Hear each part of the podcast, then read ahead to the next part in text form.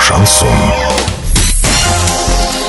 С новостями к этому часу Дарья Дмитриева, здравствуйте. Спонсор выпуска ООО «Стройсити Трейд». Стройландия. Все для дома, стройки и ремонта. Больше не нужно искать, покупайте в Стройландии. В Орске, улица Пацаева, 21. В Новотроицке, улица Железнодорожная, 55. Картина дня за 30 секунд. В Оренбурге резко вырос спрос на несовершеннолетних работников.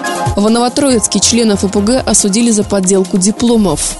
Подробнее обо всем. Подробнее обо всем. В Оренбурге резко вырос спрос на несовершеннолетних работников. Такие данные приводит сайт по поиску работы и сотрудников hh.ru, который изучил ситуацию на рынке труда в Оренбургской области. Оказалось, что количество предложений от работодателей с пометкой «доступный для соискателей 14 лет» увеличилось в 6 раз по сравнению с аналогичным периодом в 2017-2018 годах. Эксперты считают, что спрос, рост рынка предложений будет только расти.